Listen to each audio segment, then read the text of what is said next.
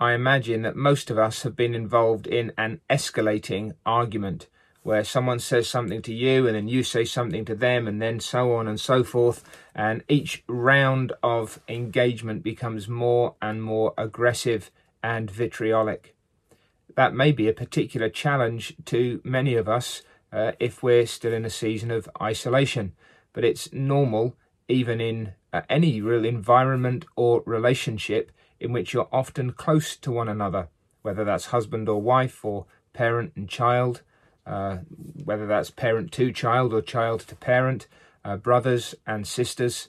It's typical for us to stir up this kind of antagonism. And that's where Proverbs 15 verses 1 and 2 is so important. A soft answer turns away wrath, but a harsh word stirs up anger. The tongue of the wise uses knowledge rightly, but the mouth of fools pours forth foolishness. How do we respond when somebody pokes us or probes us? How do we answer? Well, if we give a soft answer, it turns away wrath. There's a way of responding. There's a gentleness, there's a tenderness, there's a thoughtfulness, there's a kindness. We can diffuse the antagonism, we can diffuse the pressure rather than intensify it. And it's the soft word. It's the gentle and kind entreaty. It's the patient explanation. It's the thoughtful response. It's the even stepping back and taking a moment before we say something.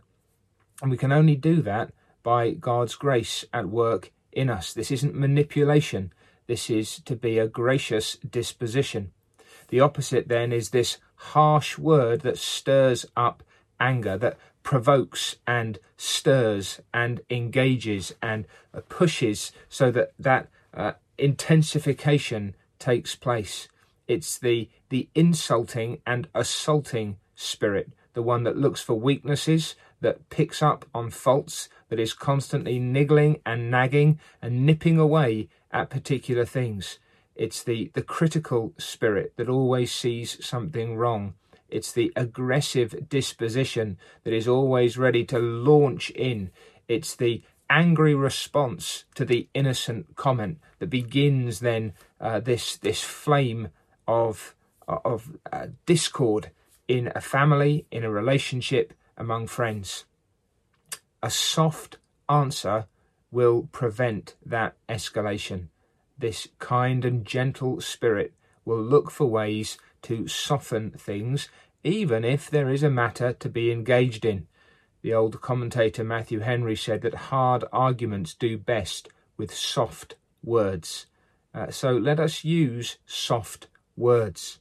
The tongue of the wise uses knowledge rightly, but the mouth of fools pours forth foolishness. And while that might not be immediately connected with the first verse of Proverbs 15, nevertheless, there's at least some kind of a parallel here, perhaps between the soft answer, which is the knowledge used rightly by the wise, and the harsh word, which is the foolish mouth pouring forth foolishness. As Christians, if we are living as we do in relationships one with another, perhaps especially when we're brought into situations where we're often up against other people, we will have a choice to make between holiness on the one hand and unholiness, the righteous word of the wise and the unrighteous word of the foolish. Let's choose soft words that turn away wrath. Today, you'll have an opportunity either to provoke anger or to placate someone who may be angry or on the way to becoming so. You'll have a chance to light the spark and fuel the fire of some kind of altercation, or you'll have an opportunity to pour water rather than oil onto the flames in order to extinguish the blaze.